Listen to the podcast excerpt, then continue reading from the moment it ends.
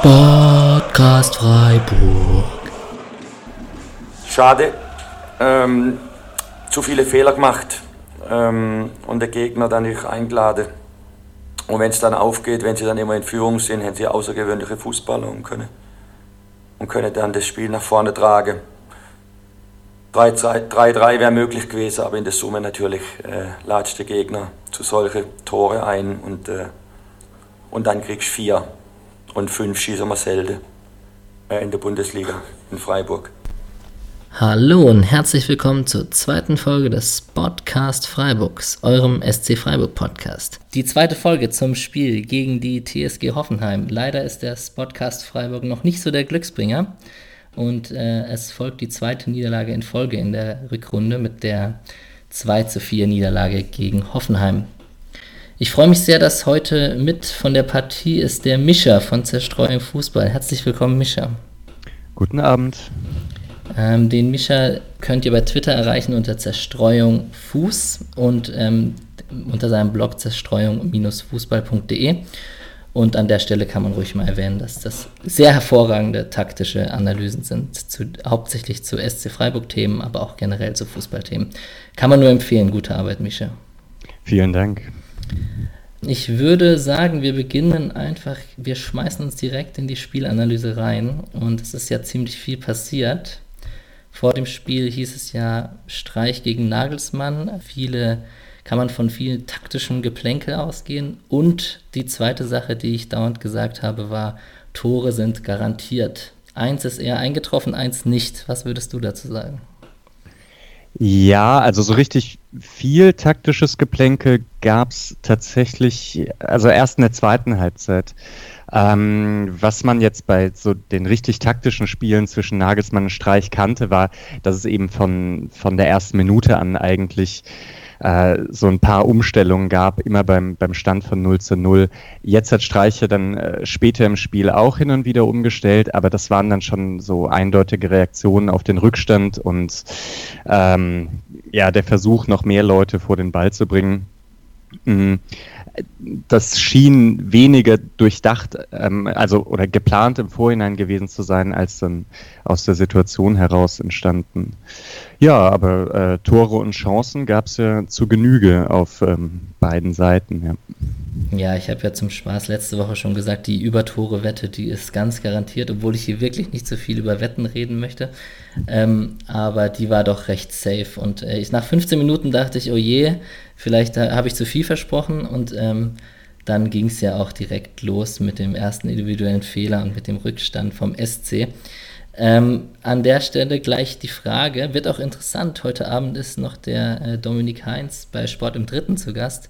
Wer war schuld am 1 zu 0 Rückstand? Stenzel, Heinz oder Schwolo? Ich habe gerade beim Kicker noch äh, kurz, ich glaube, da gibt es so ein kleines Interview mit Alexander Schwolo, der sagt, da sehen wir alle drei nicht gut dabei aus und da würde ich ihm schon noch recht geben. Der Pass von Stenzel, ist unglücklich. Also der kommt wirklich ziemlich genau zwischen Schwolo und Heinz. Äh, Schwolo geht einen Schritt in die Richtung, Heinz dreht sich daraufhin um und geht weg. Schwolo ist aber schon auch weit weg vom Ball. Also ja, äh, ja, wenn der Pass gut gespielt ist oder wenn Schwolo hingeht oder wenn Heinz hingeht, passiert das, glaube ich, nicht. Mhm. Wirklich würde ich keinen so ganz rausnehmen. Ja, der Chico Höfler hat ja auch in der Halbzeit wurde der dazu gefragt, der war ja da im Interview bei Sky und der hat auch eher so von so einer 33, 33, 33 prozentualen Verteilung geredet bei den dreien, also hat so keinen richtig rausgenommen, wollte aber auch wahrscheinlich keinem direkt die Schuld geben. Ja, ja, es ist wirklich ein bisschen unglücklich. Es, also es ist auch so ein Stenzel macht das ja häufiger, habe ich das Gefühl, dass er, wenn er von rechts angelaufen wird, ähm, dass er dann abdreht und nicht direkt auf Gulde weiterspielt, sondern eben so zwischen die Innenverteidiger Richtung Torhüter, also eigentlich genau den Pass, den er jetzt gemacht hat. Den macht er häufiger und ich kann mich daran erinnern, dass der schon mal abgelaufen wurde in der Hinrunde. Eigentlich finde ich das immer ein relativ effektives Mittel, einen sicheren Pass zu spielen, wenn man unter Druck gerät, also direkt zum Torhüter von der Rechtsverteidigerposition. Ja, aber wenn der Gegner darauf spekuliert, dann äh, ist das ist das schwierig. Ja. Ja, das bei Stenzel ist mir auch schon, diese, diese Querpässe da hinten ist mir auch schon aufgefallen. In der Kreisliga sagt man oft, nie spielen, nie spielen, gefährlichster Ball, den du spielen kannst, aber gleichzeitig möchtest du ja auch schnell das Spiel verlagern und einen Innenverteidiger überspielen, um es dann schnell in die andere Richtung zu machen. Also unglücklich gelaufen, würde ich eher sagen. Ja, ja. Ja, war dann ja, glaube ich, auch der erste Torschuss von, von Hoffenheim. Also davor hatte Freiburg ja schon äh, zumindest defensiv da ein ganz gutes Spiel gemacht. Und dann hat man äh, die TSG so ins Spiel geholt, das war ein bisschen ärgerlich dann. Genau. Ja. Dann war wie so oft beim SC, finde ich, meiner Meinung nach zu beobachten, das 1-0. Gerne auch, wenn der SC mit einer eher kämpferischen Defensivtaktik von Anfang an auftritt, ist natürlich so ein Rückstand immer blöde, sage ich jetzt mal, wenn man mit Franz und äh, Gondorf und Haberer und Höhler spielt, die ja jetzt alles eher so diese ähm, Kämpfertypen sind. Und dann ist so ein einzelner Rückstand, den du dann hinterher rennen musst, natürlich ein bisschen doof. Sicher, ja. Ja, das ist, äh, obwohl das schon jetzt bei diesem Spiel vielleicht ein bisschen anders war als gegen Frankfurt, ähm, da man gegen Frankfurt ja tatsächlich sehr, sehr tief stand und sehr spät angelaufen ist und dann aggressiv in der eigenen Hälfte war. Jetzt gegen Hoffenheim äh, musste man gar nicht so viel umstellen, weil ohnehin ja äh, Petersen, Höhler ziemlich früh Hübner und Vogt angelaufen haben und man sich deswegen, also man musste sich dann eigentlich nicht vollkommen umstellen, hatte ich das Gefühl. Äh, trotzdem lief es danach deutlich schlechter, aber da kann ich jetzt gar nicht unbedingt sagen, wa warum das so war. Äh, weil von der Anlage her fand ich es okay, um ein 1 zu 0 aufzuholen. Ja beide Teams eigentlich eher in einem, in einer, mit einer Viererkette aufgetreten und ähm, auch Koch dann klar eher im defensiven Mittelfeld als in einer Dreierkette zentral und auch bei der TSG war es als, als Viererkette mit beide mit einem sehr offensiven Linksverteidiger, mit Christian Günther und mit, ähm, na, wie heißt er, Nico Schulz auf, bei der Hoffenheimer. Ähm, war sehr interessant, fand ich, dass beide mit einer Viererkette gespielt haben von Anfang an und sich da auch nicht vom Konzept abbringen lassen haben. Und ähm, wie du schon gesagt hast, wurde dann Hoffenheim nach dem, nach dem 1-0 stärker. Ähm, da gab es dann zwei, drei Schüsse von Kramaric, wo er, wo er den Haken schlägt und die, die ganze Freiburger Abwehr gefühlt mit einem Haken ausspielt, wo dann Schwolo hält. Und ähm, ja, dann sah es lange so aus, dass es mit einem 1-0 Rückstand in die Pause geht. Und dann ähm, hat der Günther, der zurück war, mit seinen neuen Eckballqualitäten eine gute Ecke geschlagen und Höhler durfte abstauben. Das war ein guter Zeitpunkt. Ja, ich hatte eigentlich auch gerade nicht damit gerechnet. Also gerade auch, weil Freiburg in letzter Zeit oder in dieser Saison ja nicht so erfolgreich nach Eckbällen waren. Aber die Ecke war gut getreten, fand ich. Äh, also Hoffenheim sieht ja schon auch ein bisschen schläfrig aus. Äh, Freiburg hatte, glaube ich, fast Überzahl am kurzen Pfosten. Aber der Ball musste halt auch hinkommen. Und äh, ja, ja, und dann stand Höhler halt richtig. Also das war vielleicht auch ein bisschen glücklich, dass der Ball dann dahin kommt, aber äh, trotzdem schön, dass mal wieder so ein Tor nach Eckball oder dass allgemein Freiburg in diesem Spiel stärker nach Standards war. Es fehlte dann ja doch ein bisschen. Genau, es sollte nicht die letzte Ecke sein, die zum Erfolg geführt hat. Ähm, ich war ja immer kritisch, dass Günther die Ecken geschossen hat und war dann froh, auch mit Grifo, dass da eine neue ähm, ähm, Qualität dazu kam oder dazugekommen ist. Der durfte ja jetzt nicht spielen, darüber könnte man auch diskutieren, aber ich glaube, das wurde schon genug ausgetreten. Ähm, Günthers Ecken, aber generell, ich glaube, der hat das ein bisschen geübt. Das kam ja schon letzte Rückrunde. Ja. Also zu Beginn der Rückrunde, auch dieses 2 zu 1 Spiel gegen Leipzig, waren auch zwei Günther-Ecken, die dann von Koch und ich glaube Haberer verwandelt wurden. Mhm. Also ja, äh, die Jahre davor habe ich ihn, glaube ich, auch sehr selten Ecken treten sehen, aber jetzt ist er einer der, es scheinen ja so viele Eckballschützen zu geben momentan beim SC. Ne? Gondorf macht es hin, wieder Waldschmidt, Grifo ja. wahrscheinlich jetzt, Günther. Ja, so richtig, also mal sehen, ob äh, Grifo jetzt in Zukunft alle Ecken schlagen wird. Ähm, ja, ah, Ravi ist natürlich auch noch jemand, der, der Standards tritt. Ja, aber so ganz zufrieden war man in letzter Zeit nicht mehr. Ja, ja egal, war, egal wer die geschossen hat. Ja.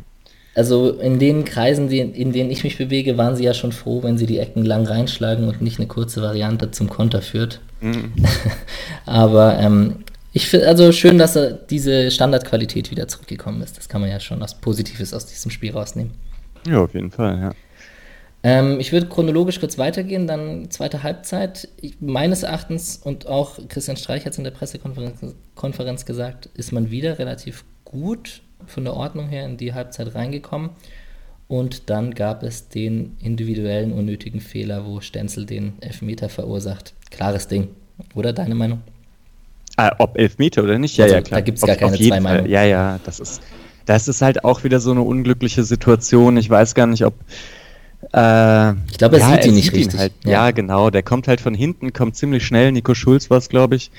Ist so ein Tick früher am Ball und Stenzel zieht halt voll durch. Ja, das war ja, es war schon sehr unglücklich. Auch ein bisschen schade. Ich fand Stenzel nämlich gar nicht so schlecht in dem Spiel, aber mit zwei so, also zweimal so daran beteiligt zu sein, nach zehn Minuten äh, nach dem in den Halbzeiten, mhm. das ist schon sehr unglücklich gewesen. Ist jetzt sicher auch nicht äh, für sein Gefühl das Beste gewesen, ja. Mhm.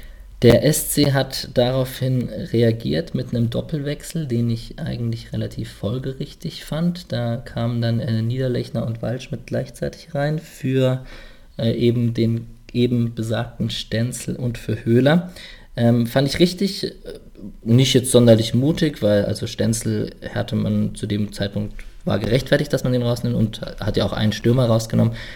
Meiner Meinung nach, mein Eindruck da ist dann zwar das Tor gefallen, das 3 zu 1, was sehr, sehr schön herausgespielt war, auch von Hoffenheim. Mein Eindruck war aber schon vor dem Tor, dass das drei, vier Minuten lang wirklich gedauert, vier, fünf Minuten hat, lang gedauert hat, bis sie die Ordnung gefunden haben. Bis, das war für mich ein bisschen vogelwild, als die zwei dann drin waren. Ich habe auch ab dem Zeitpunkt irgendwann nicht mehr ganz verstanden, was für ein Spielsystem das ist. Mhm. Als die beiden reinkamen, dachte ich, also war ich mir ziemlich sicher, dass Streich wieder auf das 3-4-3 umstellt und Koch in die Innenverteidigung, äh, Stenzel eben raus und ich glaube, Franz ist dann auf die Rechtsverteidigerposition genau. erst gegangen. Ähm, das war im Aufbau auch, nee, am Anfang war es eben nicht so. Also da haben die dann, da haben die dann 4-3-3 gespielt was oder 4-1-4-1, wie man es nennen möchte, aber auf jeden Fall Koch immer noch als Sechse und äh, wer war es dann? Haberer und Gondorf vorne dran. Mhm. Äh, was man jetzt einfach nicht, nicht häufig gesehen hat. Und dann kam Rave. Ich dachte kurz, jetzt ist es aber das 3-4-3 und es war dann auch so, dass äh, Koch hin wieder abgekippt ist zum Spielaufbau. Mhm. Sobald der Ball aber vorne ist, ist er wieder von als also von der zentralen Innenverteidigerposition wieder ins Mittelfeld vorgerückt. Äh, und dann war, dann ist Haberer manchmal abgekippt. Und Franz war dann auch nicht mehr auf Rechtsverteidigung zu finden eine Zeit lang. Der war dann plötzlich wieder links vorne im Mittelfeld oder irgendwo im, unter den Offensivspielern. ja, ich. für wen kam dann Rave? Rave kam für, das ist natürlich jetzt. Äh, Rave für Gondorf, genau. Ja, also recht, genau. dann ist Rave auf die Rechtsverteidigerposition gegangen und Franz ja, ist nach vorne gerückt. Ja. Und dann war wieder, ähm, äh, ja genau, dann, dann war, waren nur noch Haberer und Koch im Mittelfeld. Also es wurde ein bisschen wild. Ich glaube, es war auch wieder ein, Zettel im Umlauf.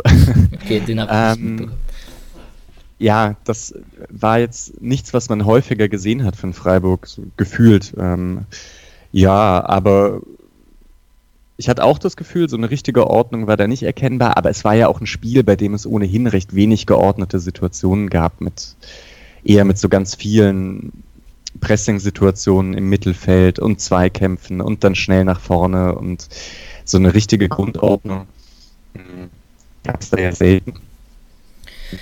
Ja, und als Folge dieses äh, recht vogelwilden, dieser vogelwilden Phase, da ist dann das 1 zu 3 erst gefallen, eben schön, wirklich auch schön herausgespieltes Tor von Hoffenheim.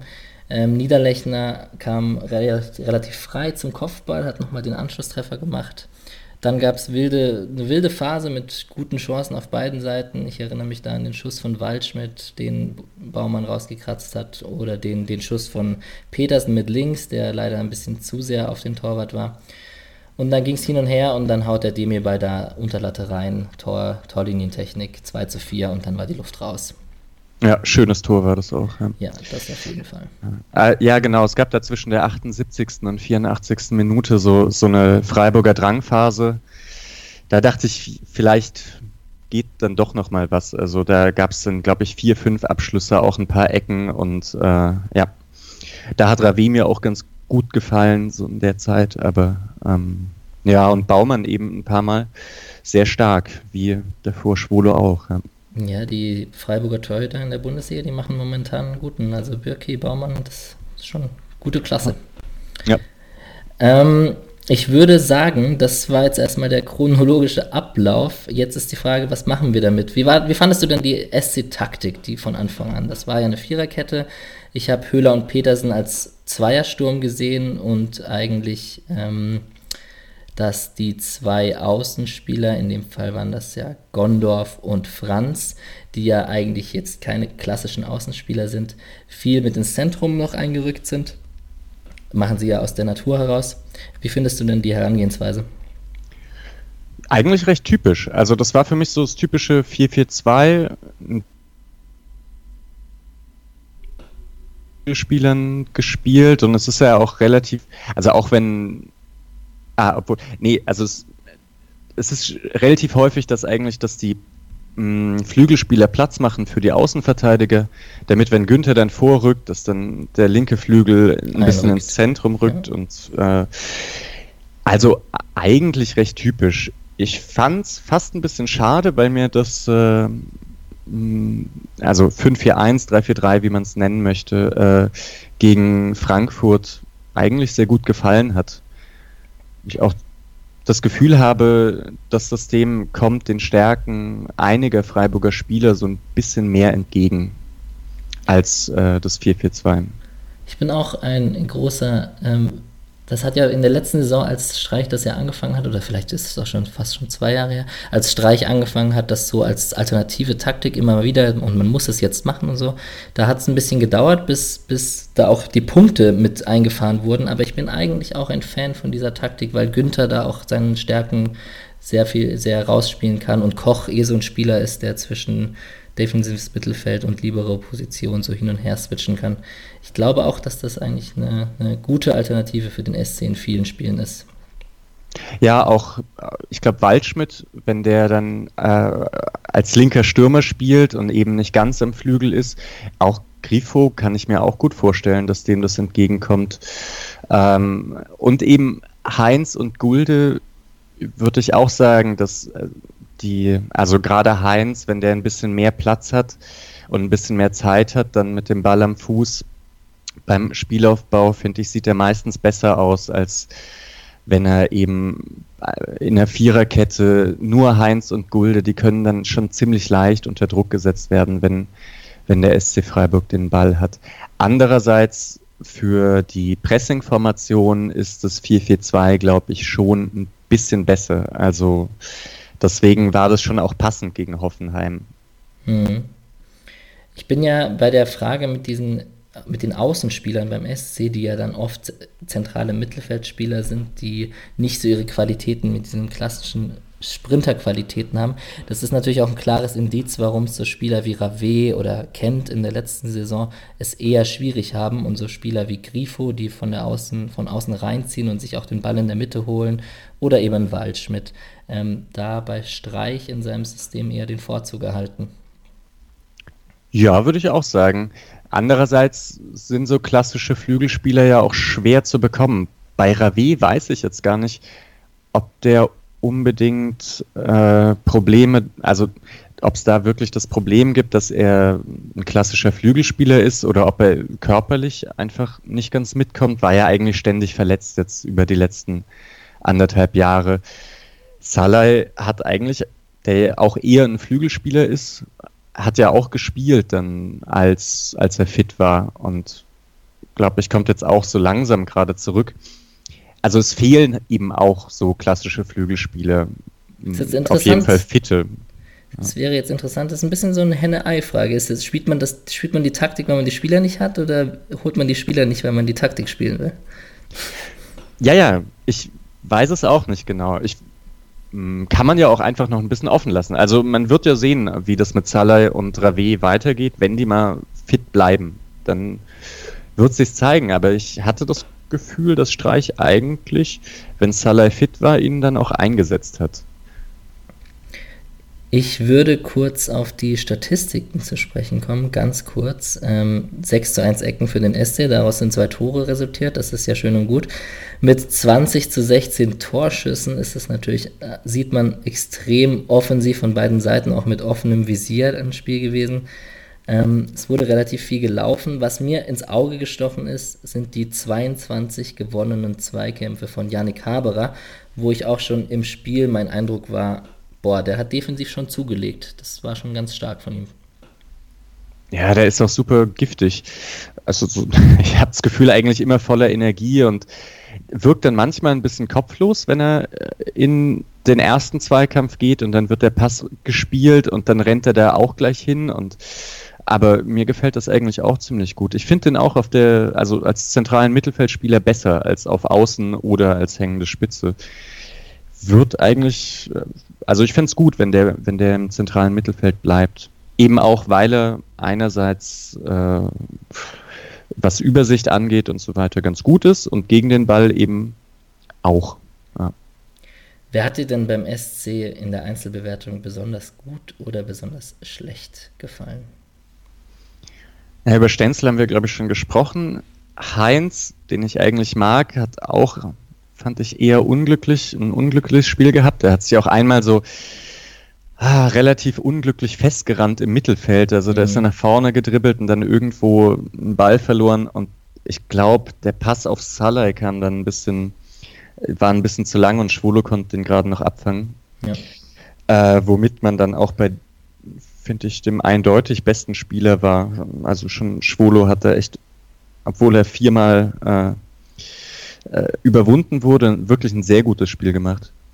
Ich würde eigentlich sagen, Schwolo, wie du gesagt hast, Habere und Günther haben mir so mit am besten gefallen. Später von den Einwechselspielern wahrscheinlich Niederlechner. Ja, Niederlechner hat am meisten Gas gegeben. Von Waldschmidt habe ich bis auf den einen Schuss eigentlich fast gar nichts gesehen, als er drin war. Den einen, den, den Baumann rauslenkt, der war schon stark geschossen. Aber mhm. so, der hatte nicht so den Impact als Einwechselspieler. Mm, ich fand auch, bei Heinz sieht man auch so langsam, ich dachte ja, als der nach Freiburg gewechselt ist, boah krass, der war ja schon einer der Guten aus Köln und der hätte auch zu besseren Vereinen gehen können. Man sieht schon auch, warum der beim SC gelandet ist und nicht bei Borussia Mönchengladbach oder sowas. Ja, würde ich auch sagen. Obwohl man mal schauen muss, äh, ob, ob er das ein bisschen besser in den Griff bekommt mit seinen individuellen Aussetzern. Äh, ist ja schon auch noch ein recht junger Innenverteidiger.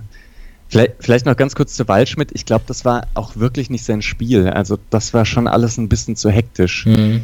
Waldschmidt, auch wenn der unter Druck ganz gut den Ball behaupten kann, wenn er in Ballbesitz ist, braucht eigentlich die Zeit bei der Ballannahme. Also das hatte er da auch überhaupt nicht. Mhm, dazu ist er jetzt ja auch nicht der allerbeste Zweikämpfer.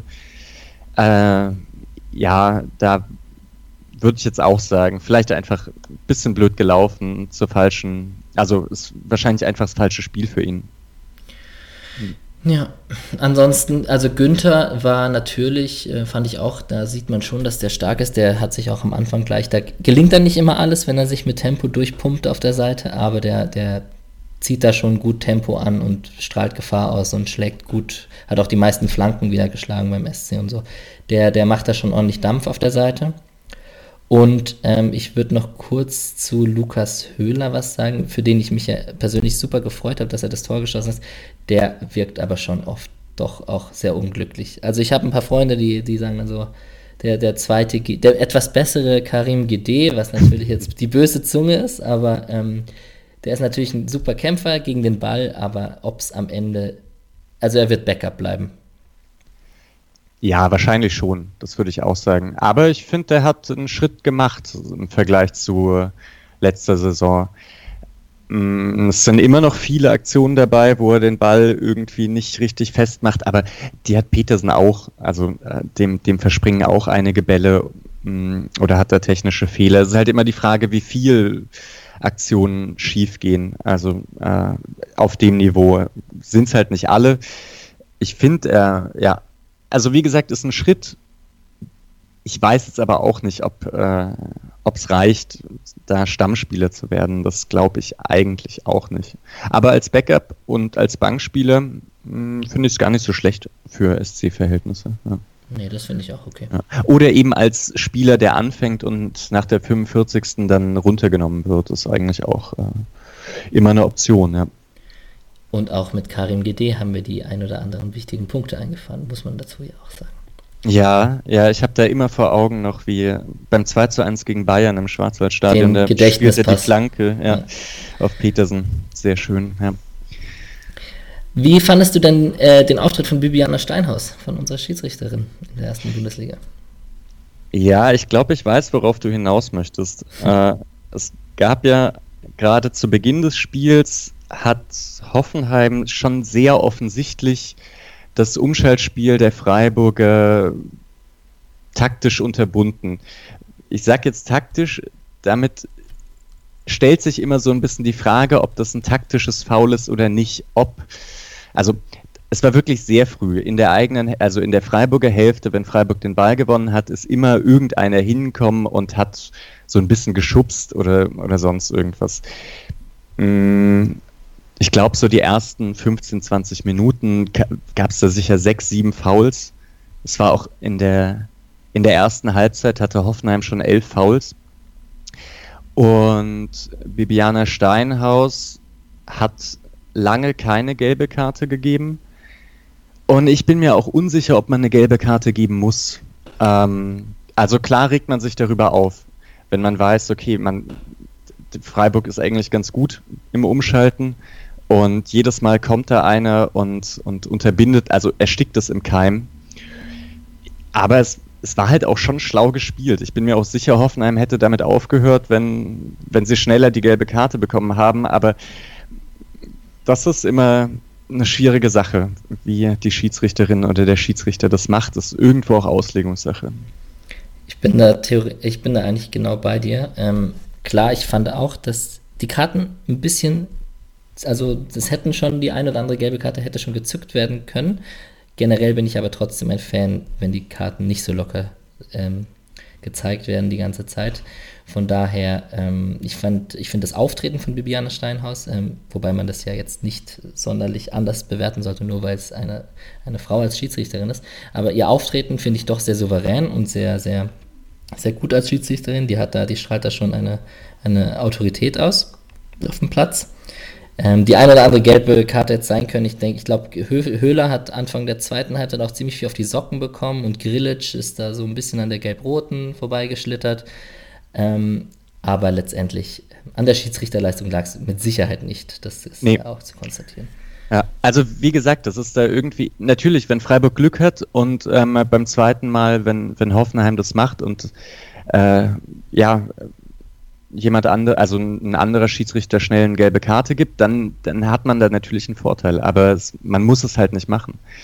Was ich auffällig fand, sie hat sehr häufig Vorteil laufen lassen, also gerade für Hoffenheim. Freiburg hat dann ja in der zweiten Halbzeit, ist Freiburg dann ja ein bisschen aggressiver drauf.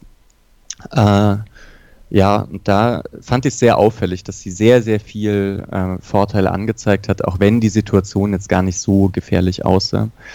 Ähm, ja, aber prinzipiell fand ich das ja ein unauffälliges Spiel. Ja, es gab keinen großen Aufreger, den man ähm, groß betonen müsste oder ja, so. Das eben, also von einzelnen Situationen her würde ich, also es war ja so ein bisschen die Summe der Fouls, ähm, bei dem man als Freiburg-Fan dann irgendwann, oder ich glaube auch Christian Streich dann sich irgendwann so aufgeregt hatte, dass das innerhalb von sieben, acht Minuten äh, drei, vier Mal passiert ist. Äh, wenn man jede einzelne Situation ansieht, dann kann man da, glaube ich, nicht, nicht viel mehr fordern. Ja. ja. So, zwei Spiele sind gespielt in der Rückrunde. Ähm, wir haben 3 zu 1 gegen Frankfurt und 4 zu 2 gegen Hoffenheim verloren. Du hast eine sehr ausführliche und ähm, auch gut geschriebene Analyse zur Hinrunde auf deinem Blog stehen. Wie gefährlich ist denn jetzt die aktuelle Situation oder verklärt man die sogar ein bisschen, weil die Leistungen nicht so schlecht waren und man ein bisschen was mitnehmen hätte können, wenn es anders gelaufen wäre? Und ist ja viel hätte, wäre, wenn dabei. Letztendlich stehen null Punkte nach zwei Spielen.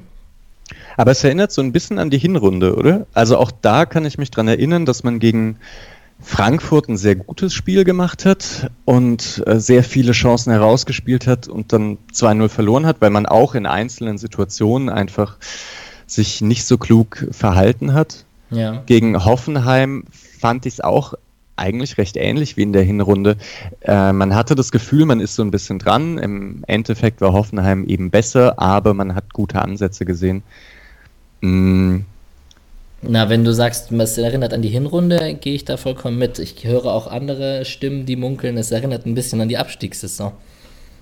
Ja, ja, da hatte man aber keine 21 Punkte äh, zur Hinrunde. Das zur, zur Hinrunde. Hm, ich weiß nicht. Also ich will jetzt nicht sagen, der SC Freiburg steigt auf gar keinen Fall ab. Es kann immer passieren, aber ich würde jetzt noch keine allzu großen Schlüsse aus den beiden Spielen ziehen. Also man sieht, Freiburg kann gut spielen und trotzdem verlieren. Oder es ist ja auch immer die Frage, ob man gut spielt, wenn man 80 Minuten äh, ganz schöne Pässe und Zweikämpfe hat und dann in entscheidenden Momenten nicht da ist, kann man dann auch sagen, das ist schlecht. Ähm, aber Ansätze sieht man ja, offensiv wie defensiv eigentlich. Äh, deswegen, ja, würde ich sagen, einfach nur ein bisschen abwarten. Ich bin optimistisch, der erste steigt diese Saison nicht ab. Ich lehne mich da ganz weit aus dem Fenster. Sonst kann ich den Spotcast Freiburg gleich an den Nagel hängen. ja, es gibt ja auch einfach noch die anderen Mannschaften. Also da muss ja auch, auch das kann passieren. Ich kann mir auch vorstellen, dass äh, Stuttgart plötzlich äh, drei ja. unglückliche 1 zu 0 Siege in Folge hat. Also unglücklich für den für Gegner. Und für Freiburg Hannover hat jetzt einen Trainer entlassen. Ja, 10 Punkte, aber gut, in 17 Spieltagen kann man das natürlich aufholen oder in 16. Ah, aber ich finde es auch unwahrscheinlich, dass Freiburg da jetzt noch. Die können vielleicht mit unten reinrutschen, aber naja. Ah, und ich sehe gerade, Düsseldorf liegt auch 2-0 hinten gegen Leipzig. Ähm, ja, Kein fünfter Sieg in Folge. Nee. das wäre auch zu viel des Guten gewesen. Wahrscheinlich, ja. Ähm, bevor wir auf die Vorschau zur nächsten Woche gehen, möchte ich kurz zwei kurze Segmente, die auch immer jede Woche hier als wiederholende Segmente kommen. Das sind einmal die anderen Mannschaften vom SC und zum anderen die ausgeliehenen Spieler vom SC einmal zu beobachten. Ähm, die anderen Mannschaften, die zweite Mannschaft, da tut sich nicht so viel. Die fahren morgen ins Trainingslager nach Spanien und fangen erst Mitte Februar an. Die U19 unserer A-Junioren spielen am 3. Februar, das ist nächsten Sonntag gegen den KSC. Morgens um oder vormittags um 12 am Sonntag im Mösle-Stadion. Also, das schafft man in der Theorie sogar für die Freiburger am Sonntag im Mösle-Stadion und dann schnell ins Auto und hoch nach Stuttgart. Würde sogar klappen. Und ähm, die Frauenmannschaft beginnt am 17. Februar. Du verfolgst die drei Mannschaften wie intensiv? Es gibt so kleine Videoschnipsel auf scfreiburg.com. Ja. Die schaue ich mir meistens an. Aber da sind ja, glaube ich, nur die Tore und Gegentore zu sehen. Auch, ich glaube, oder ich habe das Gefühl, äh, häufig nur von gewonnenen Spielen. ja. ja, das könnte natürlich sein. Ja, nee, ich schaue ohnehin schon zu viel, zu viel Fußball. Ich glaube, es wäre nicht gut, wenn ich mich jetzt noch für weitere Ligen interessieren würde. Ja, ja, ja. Dann schaust du aber vielleicht ab und zu in die zweite Liga rein und da sind ja ein paar Spieler von uns, äh, die wir ausgeliehen haben. In der Summe drei Stück: Mohamed Träger, Fabian Schleusener und Jonas Föhrenbach. Gibt es da einen, von dem, in den du spezielle Erwartungen hegst? Ich habe alle drei immer nur so in Ausschnitten gesehen. Schleusener macht ja, glaube ich, ein paar Tore bei Sandhausen. Ja, der hat sieben Tore gemacht. Echt Runde. sieben schon? Okay, mhm. krass. Ja, gut, das ist mehr als ich dachte. Ähm, Dräge ist bei Paderborn. Ich glaube, genau. ich glaube, der spielt da auch häufiger Rechtsverteidiger. Der spielt meines Wissens sowohl Rechtsverteidiger als auch rechtes Mittelfeld. Der, also rechter Schienenspieler kann alles. So. Ja. Ah, das wäre sicher spannend. Aber Ja, so, also so viel gesehen von denen habe ich nicht, dass, ob ich, dass ich das beurteilen könnte, ob die das schaffen, in die erste Mannschaft zu kommen.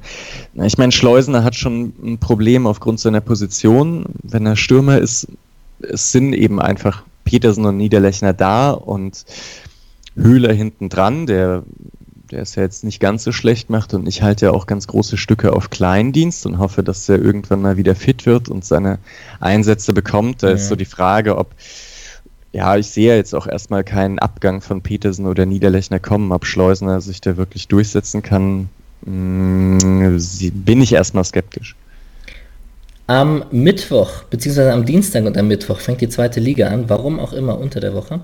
Aber am Mittwoch um 18.30 Uhr spielen Regensburg und Paderborn gegeneinander. Da könnte man hm. theoretisch Träger gegen Föhrenbach anschauen.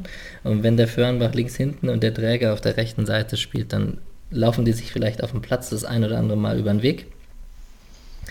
Äh, Sandhausen spielt beim HSV am Mittwochabend um 20.30 Uhr. Vielleicht knipst der Schleusener da ja eifrig weiter. Ansonsten einen gibt es, von dem ich mir ja speziell noch was erhofft. Das ist ja Vincent Sierro, der bei St. Gallen da Leistungsträger ist, auch schon acht Tore geschossen hat. Und bei denen beginnt die Liga auch jetzt am nächsten Wochenende, am Sonntag. Sechster gegen Vierter gegen FC Zürich. Hast du da schon, hast du den hin wieder gesehen oder, ich, oder schaust du da die Ergebnisse nach? Ich schaue auch nur die Ergebnisse nach. Ich, also so weit läuft es auch nicht. Ich schaue auch schon genug Fußball, dass ich die Super League in der Schweiz verfolge. So weit reicht es leider nicht. Aber acht Tore, drei Assists und ich meine auch an der einen oder anderen Stelle mal gelesen zu haben, dass der da auch wirklich Leistungsträger ist und, und auch gut mitspielt und so.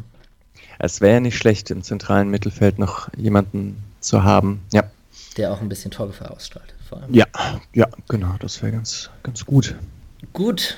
Ähm, nächste Woche vom kleinen Mini Südbaden gegen Nordbaden Derby, wobei ich da beim Derby-Begriff ein bisschen vorsichtig bin, geht es nach Stuttgart zum Baden-Schwaben-Derby. Am Sonntagabend um 18 Uhr. Mal schauen, wie das, also genau jetzt eigentlich, mal schauen, wie das mit der Podcast-Aufnahme dann läuft. Ähm, was erwartest du dir vom Spiel? Du hast auch gerade noch äh, Bayern gegen Stuttgart geguckt. Ja, ich fand Stuttgart gegen Bayern nicht so gut. Vielleicht ein bisschen besser als in der Hinrunde. Ich habe ohnehin das Gefühl, dass Weinzel so äh, ein bisschen, also den Stuttgart ein bisschen mehr Struktur gibt, als Korkut das gemacht hat. Äh, es ist trotzdem jetzt nicht nicht angsteinflößend, was Stuttgart macht. Hm. Andererseits, ich will jetzt nicht sagen, dass Freiburg da auf jeden Fall auswärts drei Punkte holt. Äh, also ein Spiel in Stuttgart ist schwer. Ich würde nur sagen, es gibt Chancen. Äh, Freiburg ist jetzt auch, äh, Entschuldigung, Stuttgart ist jetzt auch keine so intensive Mannschaft. Ich kann mir auch vorstellen, dass sie ein bisschen Probleme haben, wenn, wenn Freiburg da aggressiv drauf geht kann man sich mal anschauen, wie pressingresistent dieser Neuzugang Kabak ist. Mhm. Kempf wird es wahrscheinlich kennen. Äh, aber ja, das kann sicher interessant werden. Kempf hat ja ich, gerade nicht den glücklichsten Eindruck gemacht im, gegen die Bayern. Wobei man da vielleicht. Ja, es ist auch schwierig. Also, Kempf hat, ja, da gab es manchmal so Abstimmungsprobleme mit Ziele auch. Mm, ja, Ah, und dann hat er diesen Elfmeter verschuldet. Genau. Ah, aber das ist so ein hohes Tempo. Da kommt so ein Steilpass auf Lewandowski. Kempf versucht an den Ball zu kommen äh, und trifft Lewandowski irgendwie. Ich weiß nicht, ob man da so einen großen Vorwurf machen kann. Prinzipiell gefällt mir Kempf eigentlich ziemlich gut. Ich finde es äh, schade, dass der, dass der weggegangen ist. Mm, ist schon eigentlich ein sehr, sehr talentierter Innenverteidiger. Wenn er mal dauerhaft fit bleibt, könnte das, könnte ich mir auch vorstellen, dass er gar nicht mal so lange bei Stuttgart bleibt, sondern da vielleicht noch ein Regal höher klettert. Ja, da fand ich auch, das war sehr schade, als er gewechselt ist, auf jeden Fall. Da mein letztes, mein letztes Spiel Freiburg und Stuttgart, was ich live im Stadion gesehen habe, war im September 2013 das DFB-Pokal-Halbfinale, wo wir 2 zu 1 verloren haben. Mhm. Ähm, ja, ich hoffe auf eine Revanche jetzt am nächsten Sonntag. ich ja, hoffe, dass also, Gomez nicht spielt. ja, ich glaube schon, dass Gomez spielt, oder? Es kann, ich ärgere mich eigentlich immer noch ein bisschen über dieses Hinspiel. Das war wirklich eine sehr gute erste Halbzeit und dann, ich glaube aber in der, in der Nachspielzeit der ersten Halbzeit verpennt Niederlechner da so einen Eckstoß, irgendwie ja. klärt den Ball nicht richtig und dann steht es 1-1. Das war schon, das war schon total unnötig. Und dann in der zweiten Halbzeit auch so zwei unmotivierte Halbfeldflanken, die dann die, die Stuttgart reinmacht. Das hat mich, mh, mm, also es war wirklich ein sehr unnötiges Unentschieden. Und auch wenn es dann im Endeffekt dann Freiburg ja zurückgekommen ist und äh, da eigentlich, also man dann froh sein konnte, dass noch ein Punkt kam, aber gerade die Gegentore waren wirklich nicht, äh, nicht gut verteidigt. Ja. Ja. das Ganze hat auch ein bisschen die wirklich überragende Leistung von Jerome Gondorf an dem einen Spiel äh, ein bisschen kaputt gemacht, dass es da leider nur 3-3 ausging. Stimmt, der hat so einen schönen Freistoß gehabt. Genau. Ne? Ja. Ähm, gut, was dann de dein Tipp fürs Spiel? Ein Ergebnistipp hätte ich gerne. Ah, ich kann eigentlich nur auf äh, drei Punkte Freiburg tippen, außer es geht gegen Bayern und Dortmund. Ich würde jetzt einfach mal sagen 2-1. Also 1-2 ja, für Freiburg. Ja. ja, ich versuche mal die Taktik äh, gegen den Verein, gegen den eigenen Verein zu tippen, weil dann geht es wahrscheinlich gut. Ähm, deswegen tippe ich mal auf ein 1 zu 0 für Stuttgart und hoffe auf Gegenteiltag quasi. Äh, ich bedanke mich sehr, dass du heute hier warst, lieber Micha. Ja, ich äh, bedanke mich für die Einladung und schön, dass dieses Projekt jetzt startet. Ja. Ja, ich denke, ich werde das ein oder andere Mal, bevor ich hier ganz viele Interviewpartner habe, die Schlange stehen, werde ich vielleicht nochmal auf dich zurückkommen. Äh, ich freue mich wirklich sehr, dass es geklappt hat. Der Spotcast Freiburg lebt von Feedback und von Weiterempfehlungen. Also traut euch ruhig, uns jederzeit zu kontaktieren. Und wer mitmachen möchte, kann uns auf den gewöhnlichen Kanälen Twitter, Instagram und Facebook erreichen. Äh, ich freue mich über jede Meinung und ähm, die ersten Meinungen, die kamen, das erste Feedback, das kam, das war auch schon wirklich gut, hat mich gefreut und überrascht. So kann es gerne weitergehen. Vielen Dank, Micha. Vielen Dank, schönen Abend noch. Danke dir, ebenso.